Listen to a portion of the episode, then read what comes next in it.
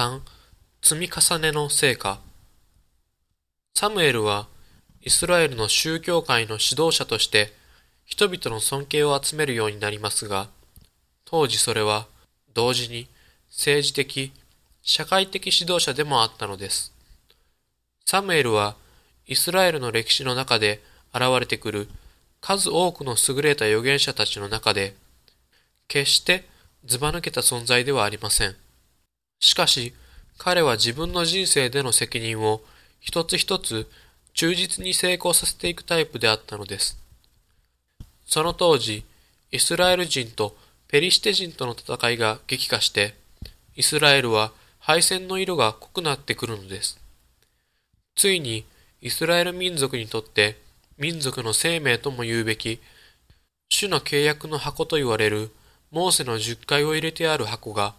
敵軍の手に渡るという悲しむべき状況になってしまいました。こんな時、労災師エリが死に、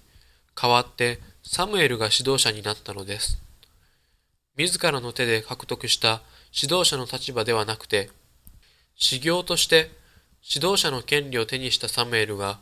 どのようにして驚くべき影響力を持つようになったかは明らかではありません。ですが、考えられることは、若い日に老子エリのところで、夜中に呼びかける声に飛び起きて、はい、ここにおります。とエリのもとに走った素直さと純粋さ、また、老子に対する細かい配慮、鋭い判断力、それらに加えて、神への絶対的信頼、燃える信仰に基づいた勇気は、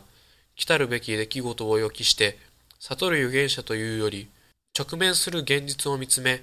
神の言葉を自分への言葉として悟り、警告することをむしろ本質として活躍したのです。こうしたサムエルであればこそ、多くの問題を抱えたイスラエルを統合するために、サウルを発見して王とし、王国を形成するに至らせる影の力となり得たのです。サムエルの指導者としての手腕は、彼の信念を語る勇気によって遺憾なく発揮されていると思われるのです。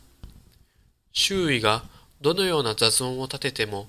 迷うことなく一人の王を選び出していくということの重大な責任は凡人にできることではありません。しかし、サムエルはこのことを彼の中に与えられていた信仰に基づく信念によってやり通したことは容易に頷けることなのです。